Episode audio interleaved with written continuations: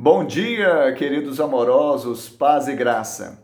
Como passa a tempestade, assim desaparece o perverso. Mas o justo tem perpétuo fundamento. Provérbios capítulo 10, verso 25. As tempestades, elas são inerentes à vida. E Jesus disse que elas iriam passar. Ele ensinou dizendo: No mundo passais por aflições, tem de bom ânimo, eu venci o mundo. A nossa justiça não está nas nossas obras, mas a nossa justiça está em Cristo. Ele é o nosso fundamento. Ele é o fundamento perpétuo porque é a rocha eterna de Deus. Nele está a nossa esperança, nele está a nossa confiança, nele está a nossa força.